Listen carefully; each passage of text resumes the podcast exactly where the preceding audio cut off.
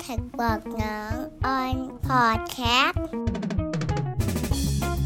สวัสดีครับ ขอต้อนรับเข้าสู่ Tax บักหนอม on podcast ซีซั่น3ครับสำหรับตอนนี้ครับเรามีเรื่องคุยกันอีกแล้วครับ นั่นคือเรื่องของนโยบายภาษี แนวทางมาตรการภาษีต่างๆ ที่กำลังจะเกิดขึ้นหลังจากโควิด -19 ครับ ว่าจะมีอะไรเกิดขึ้นบ้าง แล้วมันจะต้องรับมือเตรียมตัวอย่างไร เราไปฟังกันเลยครับแท็กบอกน้องออนพอดแคสต์ก่อนอื่นเนี่ยผมต้องบอกว่าประเด็นที่ผมเอามาเล่าให้ฟังวันนี้เนี่ยเป็นการสรุปประเด็นนะครับ พูดคุยจากไลฟ์เมื่อวันก่อน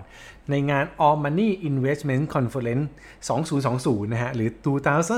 20อะพอเรียกอังกฤษแล้วมันจะยากนิดหนึ่งนะฮะงานนี้จริงๆก็คืองานที่เชิญทั้งกูรูการเงินนะครับผู้บริหารต่างๆมานะครับและหนึ่งในท่านที่ให้เกียรติมากๆนะครับมาคุยในงานนี้นั่นคือท่านอธิบดีกรมสรรพากรครับ ดรเอกนิตินิติธันประภาส ท่านมาพูดถึงนโยบายต่างๆ แนวทางมาตรการที่กำลังจะเกิดขึ้นหลังโควิด -19 ซึ่งในวันนั้นเนี่ยผมก็ได้ถามคำถามท่านไปสามคำถามคำถามแรกก็คือว่าที่ผ่านมาเนี่ยกรมสรรพากรมีออกนโยบายอะไรมาบ้างเกี่ยวกับโควิด -19 เราจะมีข้อสังเกตอันหนึงนะครับ ซึ่ง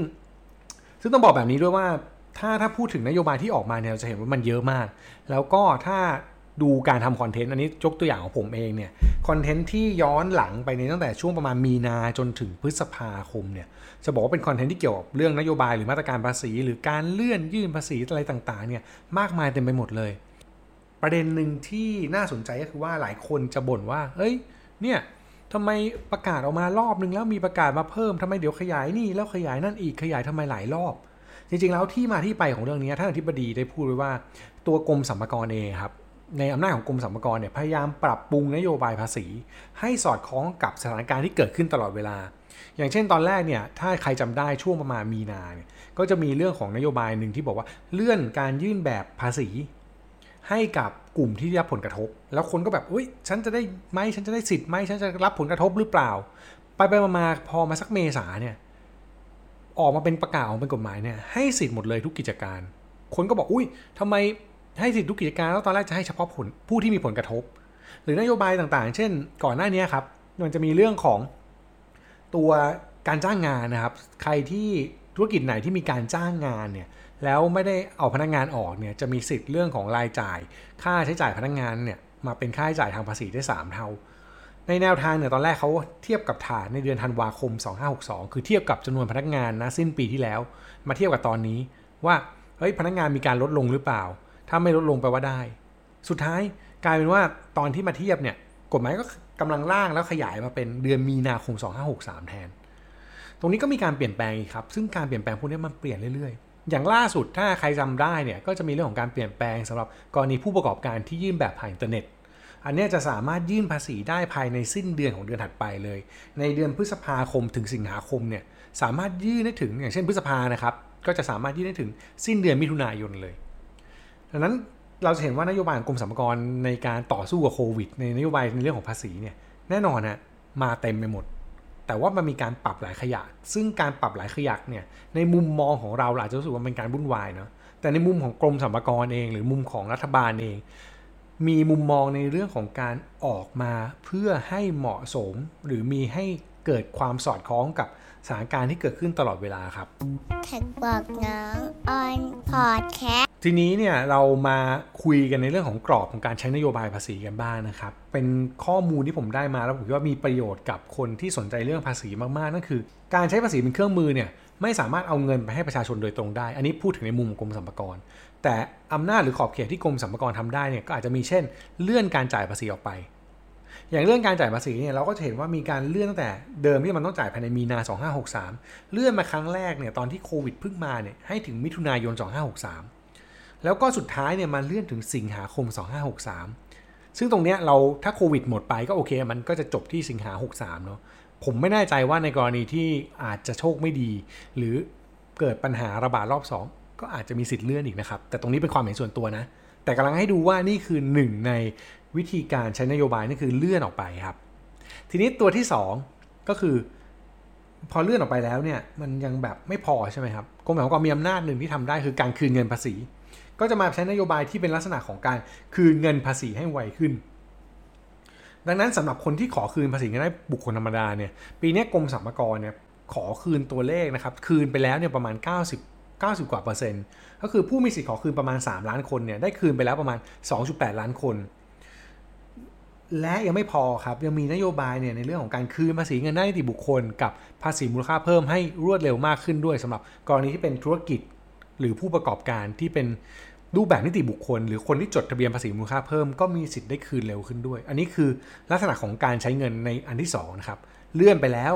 คืนให้ไวขึ้นแล้ว อีกอันนึงคืออาจจะช่วยในการเพิ่มกระแสเงินสดหรือเพิ่มเงินในมือของประชาชนคำว่าเพิ่มเพิ่มยังไงนะครับ ยกตัวอย่างนโยบายตัวหักหน้าที่จ่าย ตัวหักหน้าที่จ่ายเนี่ยเราจะเห็นว่าถ้าเกิดลดอัตราภาษีหักหน้าที่จ่ายจาก 3%เหลือ 1.5%เนี่ย ดูเผินๆมันไม่ใช่การลดภาษีถูกไหมครับ แต่มันเป็นการลดหักหน้าที่จ่ายเฉย นั่นคือผู้ที่รับเงินเนี่ยจะได้รับเงินเพิ่มขึ้น ภาษีเนี่ยเสียเท่าเดิมนะ แต่ว่าจะได้รับเงินเพิ่มขึ้น ซึ่งเงินเพิ่มขึ้นเนี่ยเมื่อเอาไปใช้จ่ายในระบบเนี่ยมันเกิดสภาพคล่องมันเกิดการหมุนเวียน มันเกิดการคูณเข้าไปนะครับมัลติพายเออร์คูณเข้าไปให้เกิดการใช้ซ้อนไปซ้อนมาซ้อนไปซ้อนมาเนี่ยมันกระตุ้นเศรษฐกิจได้ นี่ก็เป็นอีกหนึ่งนโยบายคือนโยบายเพิ่มที่กรมสรรพากรทำให้ สุดท้าย ตัวข้อที่ 4 ที่คนส่วนใหญ่คุ้นเคยนั่นคือ การจูงใจด้วยนโยบายภาษี การจูงใจด้วยนโยบายภาษีเนี่ยมันก็คือเรื่องของการเช่น ค่ารถหย่อนครับภาษีเงินได้ เราจะเห็นว่าในช่วงโควิด -19 มีประกันสุขภาพ 25,000 กองทุน S S F X นะครับหรือ S S F Extra ตัวนี้ก็ให้ขึ้นมาวงเงิน 200,000 บาท เพื่อกระตุ้นให้มีการใช้จ่าย หรือกระตุ้นให้มีการดูแลตัวเอง กระตุ้นให้มีการออมเงินในช่วงนี้ เพื่อที่ว่าเงินตรงนี้เนี่ยมันได้รับสิทธิลดหย่อนภาษีกลับมา แต่เงินตรงนี้ไม่ได้ไปไหนมันก็กลับไปหมุนเวียนในระบบเนี่ยโดยรวมเราจะเห็นว่าเฮ้ยที่ผ่านมาเนี่ยมันก็มีนโยบายทั้ง 4 รูปแบบนี้ออกมานะครับทีนี้หลายคนเนี่ยน่าจะสงสัยตามหัวข้อของวันนี้เลยก็คือ แล้วนโยบายกับมาตรการทางภาษีที่จะเกิดขึ้นหลังจากโควิด -19 เนี่ย เป็นยังไงบ้างแท็กบอกน้องออนพอดแคสต์โดยข้อมูลที่ผมได้มานะครับ จากการพูดคุยเนี่ยผมก็ทราบมาว่า มันต้องเริ่มต้นจากจุดที่โควิด -19 หายไปก่อน คือแน่นอนว่าถ้าโรคระบาดหยุดได้ หรือต่ำที่สุดแล้วเนี่ย มันจะมาอยู่ในเฟสของการฟื้นฟูนะถูกไหมครับ คือเมื่อ โรคระบาดหายไปเนี่ยมันจะกลับมาเป็นนโยบายฟื้นฟู ซึ่งภาษีก็กลับมาฟื้นฟูช่วยเหลือได้เหมือนกันในแง่ของมุมของกรมสรรพากรนั่นก็คือเรื่องของการจูงใจ อาจจะมีเรื่องของการกระตุ้นการใช้จ่าย โดยการใช้สิทธิ์ลดหย่อนภาษี ผมยกตัวอย่างง่ายๆก็ได้ครับ อย่างเช่น เราเดาได้เลยนะว่าถ้าเกิดโควิดหมดไปธุรกิจภาคธุรกิจแรกที่ควรได้รับการกระตุ้นเนี่ยคนไปเที่ยวต่างประเทศไม่ได้ น่าจะเป็นประเทศไทยที่จะเที่ยวกันเอง แล้วด้วยระบบสาธารณสุขของบ้านเราที่ดีเนี่ยการกระตุ้นเศรษฐกิจท่องเที่ยว ที่พักโรงแรมต่างๆเนี่ยน่าจะตามมานโยบายเที่ยวทั่วไทยเนี่ยน่าจะมาแน่นอน หรือนโยบายในการใช้เงินช้อปปิ้งใช้จ่ายเพื่อกระตุ้นเศรษฐกิจเนี่ยก็น่าจะตามมา แต่เงื่อนไขตรงนี้มันต้องเกิดจากการที่ฟื้นฟูแล้วนะเข้าสู่เฟสที่ฟื้นฟูได้คือโรคระบาดมันจบละนอกจากนั้นครับในมุมของการใช้เทคโนโลยีก็เป็นอีกเรื่องหนึ่งที่ถูกเร่งให้เกิดขึ้นเร็วขึ้น เราจะเห็นการเกิด เทคโนโลยีใหม่ๆ เร็วขึ้นเยอะมาก อย่างเช่นการทำงาน work from home การใช้ระบบออนไลน์ต่างๆ ดังนั้นเทคโนโลยีที่ใช้อำนวยความสะดวกให้กับประชาชนเนี่ยอย่างเรื่องของการยื่นภาษีเนี่ยก็น่าจะตามขึ้นมาด้วย ตอนนี้มันมีเรื่องของ social distancing ซึ่งตัวนี้มันก็ทำให้คนเนี่ยห่างจากกัน ในแง่ของการยื่นภาษีเราก็ไม่อยากไปเจอสัมภาระไม่ต้องไปพบปะผู้คน อันนี้ไม่ใช่ไม่อยากเจอสัมภาระนะหมายถึงไม่อยากไปเจอแบบผู้คนเยอะแยะไม่อยากไปยื่นที่สรรพากรสาขาให้มันวุ่นวาย การยื่นการคัดค้นการอะไรพวกนี้มันก็ถูกกระตุ้นให้ใช้ได้เร็วขึ้น รวมถึงการยื่นแบบผ่านอินเทอร์เน็ตด้วย ซึ่งอีกตัวหนึ่งที่มันกำลังจะตามมานะครับ นั่นคือการที่ใช้ระบบอิเล็กทรอนิกส์ต่างๆ เช่นนโยบายที่เรียกว่า e-withholding tax หัก ณ ที่จ่ายโดยให้ธนาคารดำเนินการให้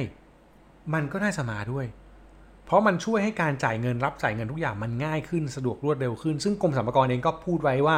เริ่มพูดคุยกับธนาคารหลายแห่งแล้วว่าจะเปิดใช้ระบบนี้ให้ให้ให้เยอะขึ้นด้วย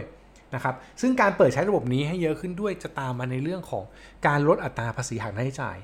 ก็คือถ้าใครใช้ e-withholding tax เนี่ยก็จะได้รับสิทธิ์ในการลดอัตราภาษีหักหน้าใช้จ่ายจาก3%นะครับโดยปัจจุบันเนี่ยมันจะเหลือ 2%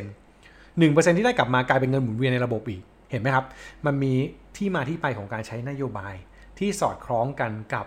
ในส่วนที่มันทำให้เม็ดเงินหมุนเวียนในระบบมากขึ้น หรือแม้แต่ อีกเรื่องหนึ่งซึ่งเป็นเรื่องของการออกเอกสารอย่างเช่น e-tag invoice เชื่อว่ากรมสรรพากรเองก็พยายามผลักดันให้มันเกิดขึ้น แต่อย่างไรก็ตามครับ เนื่องจากกฎหมายบ้านเราเนี่ยไม่ใช่กฎหมายในเชิงบังคับ เมื่อไม่ใช่กฎหมายในเชิงบังคับ พวกนโยบายพวกนี้มันจะเกิดจากความร่วมมือร่วมใจ หรือให้เป็นทางเลือกเป็นหลัก แต่การมาของโควิดทำให้พวกนี้ถูกเร่งให้เร็วขึ้น เมื่อถูกเร่งให้เร็วขึ้นนี่คือเป็นโอกาสหนึ่งของการที่จะเกิดเรื่องของอิเล็กทรอนิกส์ต่างๆ ในระบบของรัฐมากขึ้นนะครับ ซึ่งตรงนี้มันก็อยู่ในการพิจารณาระยะยาวของทางภาครัฐ รวมถึงกรมสรรพากรด้วยว่าต่อไปจะเป็นแบบไหนยังไง Tax บักหนอม on podcast ประเด็นหนึ่งที่น่าสนใจก็คือว่าท่านอธิบดีพูดถึงเรื่องของความเป็นธรรมของการเสียภาษีครับ ผมว่าความเป็นธรรมเนี่ยเรามองในเรื่องของคนที่หลบเลี่ยงภาษีควรจะต้องจ่ายภาษี ส่วนคนที่จ่ายภาษีแล้วเนี่ยก็ควรรับสิทธิประโยชน์อะไรต่างๆ ตามมา เราจะเห็นว่านโยบายที่ผ่านมาของกรมสรรพากรในฝั่งของคนที่หลบเลี่ยงภาษีเนี่ยมันมีการตรวจสอบเนาะซึ่งมันจะต้องขยายผลด้วยเทคโนโลยีหรือวิธีการต่างๆ ที่ตามมานั่นแหละครับ แต่ในฝั่งของคนที่ยื่นภาษีถูกต้องเนี่ยหรือการใช้ระบบต่างๆ ที่มันจูงใจให้เข้าสู่ระบบภาษีที่ถูกต้องมากขึ้น ไม่ว่าจะเป็นบัญชีเดียว e-tax invoice e-withholding tax ต่างๆเนี่ยประโยชน์พวกนี้มันจะตามมาด้วย คำพูดหนึ่งที่ท่านอธิบดีพูดไว้ในวันงาน a l m a n y Investment Conference นะครับ ที่ผมคิดว่าน่าสนใจก็คือว่ามันมีเรื่องของการใช้ e-tax invoice แต่ว่าไม่ใช่ใช้ e-tax invoice เพื่อเป็นเรื่องของระบบภาษีอย่างเดียว แต่การใช้แบมกับภาษีออนไลน์แบบ e-tax invoice อาจจะส่งผลต่อไปในเรื่องของการขอสินเชื่อของธุรกิจ สินเชื่อถูกลงดอกเบี้ยต่ำลงลดต้นทุนในธุรกิจ ดังนั้นผู้ที่เข้าสู่ระบบถูกต้องเนี่ยแปลว่าเขามีสิทธิ์แน่ๆ